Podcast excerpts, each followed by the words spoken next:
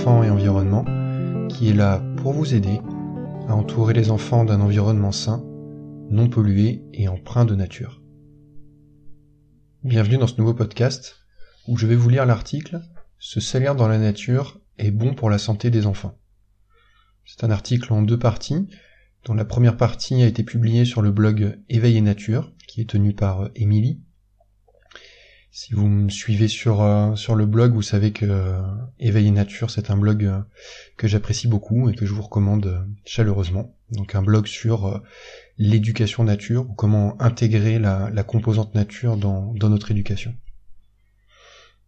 Donc chaque parent le remarque, les jeunes enfants ont une tendance instinctive à porter divers objets à la bouche, augmentant ainsi leur exposition à la saleté. Cet instinct pourrait être hérité des comportements de nos ancêtres préhistoriques. Ces comportements, façonnés par des millions d'années d'évolution, leur procuraient un avantage pour la survie et la reproduction, et donc pour la santé notamment. Et de fait, nos ancêtres étaient constamment au contact de la saleté naturelle, sans douche quotidienne, et puis nos ancêtres mangeaient de la terre, tous les jours, car ils ne lavaient ni leurs mains ni leur nourriture. Porter instinctivement à la bouche des objets sales devrait donc, comme pour nos ancêtres, apporter des bénéfices à la santé de nos enfants. Cette hypothèse peut surprendre, tant depuis euh, le succès des travaux de Pasteur au XIXe siècle, les micro-organismes sont tenus pour responsables de nombreuses maladies. Seule une très faible part des microbes connus est effectivement pathogène. Mieux, la plupart des microbes vivent dans une relation de symbiose avec le corps humain, c'est-à-dire une relation d'entraide mutuelle. Plus les connaissances progressent à leur sujet, plus les microbes sont considérés comme des éléments clés de notre santé. D'ailleurs, la plupart des animaux ont également des relations de symbiose avec des microbes étrangers. Ils sont sur nous et en nous, principalement sur notre peau et dans nos intestins. Et d'ailleurs, j'ai lu il n'y a pas longtemps euh, une synthèse euh, assez récente de publications scientifiques qui euh, euh, qui décrivait les nouvelles connaissances qu'on avait sur les bactéries qui peuvent y avoir également dans dans nos poumons. donc encore un champ nouveau et sûrement très prometteur à découvrir, j'espère par la suite sur le blog. Je reprends la lecture de l'article. Une faune abondante et diversifiée, donc des bactéries, des champignons, des virus, est présente à la surface de notre corps. Cette faune joue un rôle majeur pour la santé de notre peau. Par exemple, elle régule et appuie la réponse immunitaire face à des parasites et des allergènes. Mais il y a plus impressionnant, environ 100 000 milliards de micro-organismes peuplent notre système digestif, soit environ 10 fois plus de cellules que celles de notre corps. Ces microbes représentent un poids de plusieurs kilos. Il participe à la digestion des aliments, à la prévention des infections, et même, grâce aux connexions physiologiques entre les intestins et le cerveau, à la régulation de nos émotions et de nos potentiels états dépressifs. Comme les adultes, les enfants s'appuient sur des microbes pour être en bonne santé. Plus particulièrement, ils ont principalement besoin des microbes avec lesquels le corps humain sait construire une relation de symbiose, un écosystème local. Mais le contact avec des microbes pathogènes, dans une moindre mesure, a également son utilité. Ces microbes constituent une sorte d'entraînement ou d'éducation qui renforce le système immunitaire. Plus précisément, notre système immunitaire se divise en deux parties. Il y a tout d'abord le système inné, qui répond automatiquement aux agressions communes, éraflure aux genoux, piqûres d'abeilles, coupures diverses, etc. il y a également le système adaptatif, qui, comme son nom l'indique, répond de manière spécifique aux microbes pathogènes d'un environnement donné. En y étant exposé régulièrement, le système adaptatif apprend petit à petit à reconnaître ces microbes et à y répondre spécifiquement. On parle de mémoire immunitaire. Cet apprentissage est une étape essentielle chez les jeunes enfants, dont le système immunitaire est encore immature. Un des chercheurs les plus connus sur cette thématique, Joel Weinstock, interrogés par le New York Times, comparent leur système immunitaire à, citation, un ordinateur non programmé qui a besoin d'instructions. Fin citation.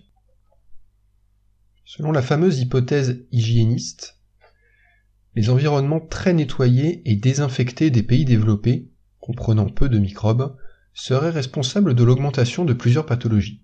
Par exemple, les allergies, comme le rhume des foins ou l'eczéma, les systèmes immunitaires des enfants dont la mémoire est insuffisamment développée et qui ne peuvent pas s'appuyer sur l'aide des microbes, entre guillemets, surréagissent lorsqu'ils sont exposés à certaines substances. Autre exemple, l'asthme, qui peut résulter de l'aggravation d'un rhume des foins, diverses maladies de peau, comme le psoriasis par exemple, ou encore les pathologies liées à une détérioration de la flore bactérienne du système digestif. Maladies inflammatoires chroniques de l'intestin, maladies de Crohn, certains cancers, etc. L'hypothèse hygiéniste a été formulée à la fin des années 80. Depuis, de nombreux travaux scientifiques sont venus l'appuyer, mais également la préciser. Cette hypothèse affinée est aujourd'hui appelée l'hypothèse des vieux amis. Ces entre guillemets vieux amis sont les microbes qui nous sont le plus bénéfiques, et ils se trouvent principalement dans la nature. Que couvre exactement l'hypothèse des vieux amis? Comment s'appuyer sur cette hypothèse et sur la nature pour augmenter le niveau de santé de nos enfants? C'est ce qu'approfondit euh, la deuxième partie de l'article que je vais vous lire tout de suite. Donc cette deuxième partie commence par une citation de Scott Sampson La nature est un sport de contact. Une autre citation de William Parker Les humains n'ont pas évolué en tant qu'espèce isolée, les humains et les microbes associés ont coévolué en tant que, entre guillemets, super-organisme. Fin de citation. L'hypothèse hygiéniste a été formulée à la fin des années 80. Depuis, de nombreux travaux scientifiques sont venus la préciser, je vous le disais, grâce aux informations complémentaires collectées. L'hypothèse affinée, appelée hypothèse des vieux amis, est une des plus étudiées aujourd'hui. Cette hypothèse suppose que les microbes les plus bénéfiques seraient, entre guillemets, nos vieux amis, c'est-à-dire les microbes actuels qui se rapprochent le plus des microbes avec lesquels nos ancêtres ont coévolué pendant des millions d'années. Avec ces bons microbes, le corps humain peut, avec une partie d'entre eux, construire des relations de symbiose, c'est-à-dire des relations d'entraide mutuelle, renforcer puis entretenir son système immunitaire en étant exposé à une dose adéquate et au bon type de microbes pathogènes. Certains chercheurs suggèrent que son fonctionnement optimal ne peut s'obtenir qu'en présence de ces microbes.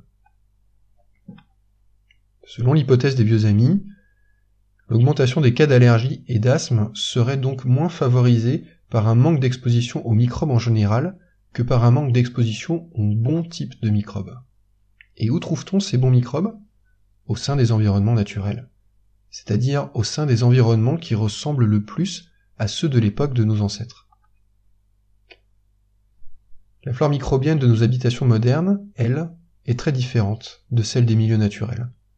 Cette différence s'explique par nos pratiques de ménage, qui participent à une désinfection significative des milieux intérieurs, par un manque d'aération des bâtiments, qui diminue les échanges avec l'extérieur, et par la localisation de nos habitations, de plus en plus éloignées des habitats naturels. La flore microbienne de nos maisons ne serait donc plus celle dont notre corps a besoin pour être en bonne santé. C'est ce que suggèrent par exemple les résultats d'une étude finlandaise portant sur les bactéries présentes sur les avant-bras de 120 adolescents, publié en 2012 dans les comptes rendus de l'Académie des sciences américaines. Selon ces résultats, les participants habitant près de fermes ou de forêts, comparés à ceux habitant dans des zones urbaines, ont une flore bactérienne différente et sont moins sensibles aux allergènes. Parmi leur flore bactérienne, de nombreuses espèces font partie des espèces retrouvées dans les sols, sur les surfaces des plantes, dans les pollens d'herbes et dans les poussières des habitats naturels. Sur la base de l'hypothèse des vieux amis, certaines approches thérapeutiques tentent de réintroduire artificiellement de bons microbes dans et sur le corps. Par exemple, des probiotiques visent à réensemencer les intestins, des produits de beauté visent à réensemencer la peau, etc. Néanmoins, certains chercheurs pensent que ces approches sont insuffisantes notamment parce qu'elles ne peuvent reproduire toute la complexité des flores bactériennes naturelles.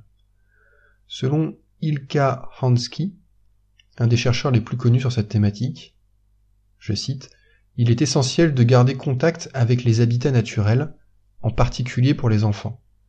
nos résultats mettent en avant l'importance des espaces verts dans les milieux urbains et des opportunités pour les enfants urbains de passer du temps à la campagne. Fin de citation. D'autres chercheurs suggèrent même qu'un contact avec nos vieux amis est essentiel pendant l'enfance.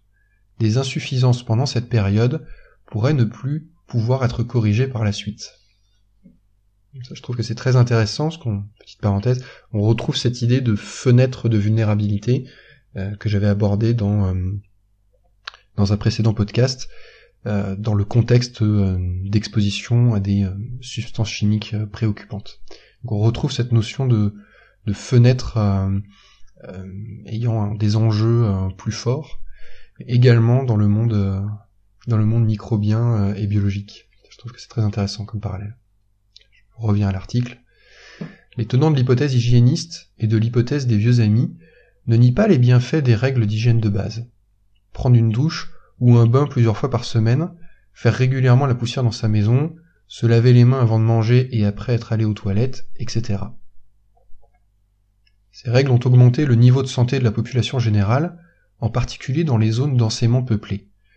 Mais la saleté des zones urbaines et industrialisées n'est pas la même que celle des environnements naturels. Elle est plus concentrée en substances chimiques et en microbes pathogènes. Je vous renvoie notamment sur cet aspect euh, concentration en substances chimiques, notamment dans les poussières, euh, dans un précédent podcast qui parlait d'environnement intérieur et des euh, derniers résultats, enfin donc des résultats assez récents qu'avait publié l'Observatoire de la qualité de l'air intérieur concernant la composition des poussières dans, euh, dans les habitations modernes, en tout cas en zone urbaine. Je reviens à l'article. L'exposition des enfants pourra donc y être maîtrisée grâce aux, règles d'hygiène de base. Donc cette exposition dans les environnements intérieurs, en zone urbaine et industrialisée. Mais en parallèle, dans l'objectif d'améliorer et d'entretenir le niveau de santé de mes enfants, je pense que je vais augmenter leur exposition à nos vieux amis les bons microbes. Un moyen simple pour augmenter cette exposition sera de prendre l'habitude de faire jouer mes enfants dans la nature pour qu'ils puissent être en contact avec la terre, les plantes, les arbres, les ruisseaux, la boue, etc. À cette occasion, j'essaierai de les laisser mettre leurs mains dans leur bouche, se frotter les yeux ou mettre leurs doigts dans leur nez, en gardant en tête que ce type de saleté peut être bon pour leur santé. Ça, c'est ce que j'écrivais au moment de la rédaction de cet article. ça correspond assez bien à ce qu'on euh, à ce qu'on met en place au quotidien avec Romy.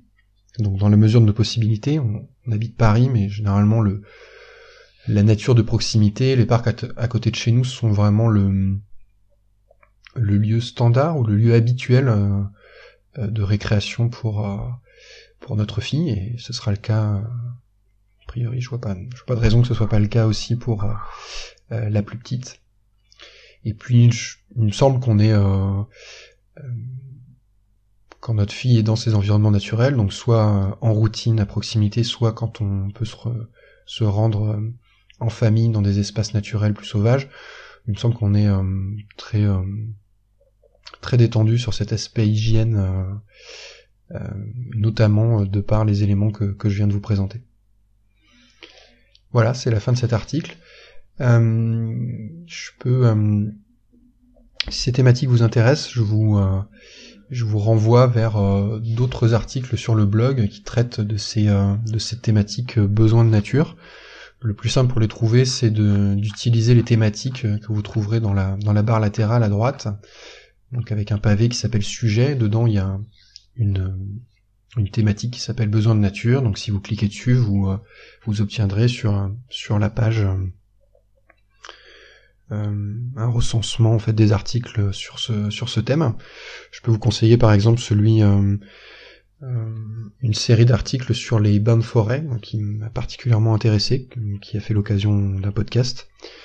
Et puis par exemple également celui sur des conseils pour reconnecter nos enfants à la nature, qui a également fait l'objet fait l'objet d'un podcast. Voilà, c'est la fin de ce podcast. Merci à vous de l'avoir suivi. Merci à Ronan Vernon pour la musique. Merci à Yamois pour les dessins. Je vous dis à bientôt pour un nouveau podcast. Et d'ici là, prenez bien soin de vos enfants.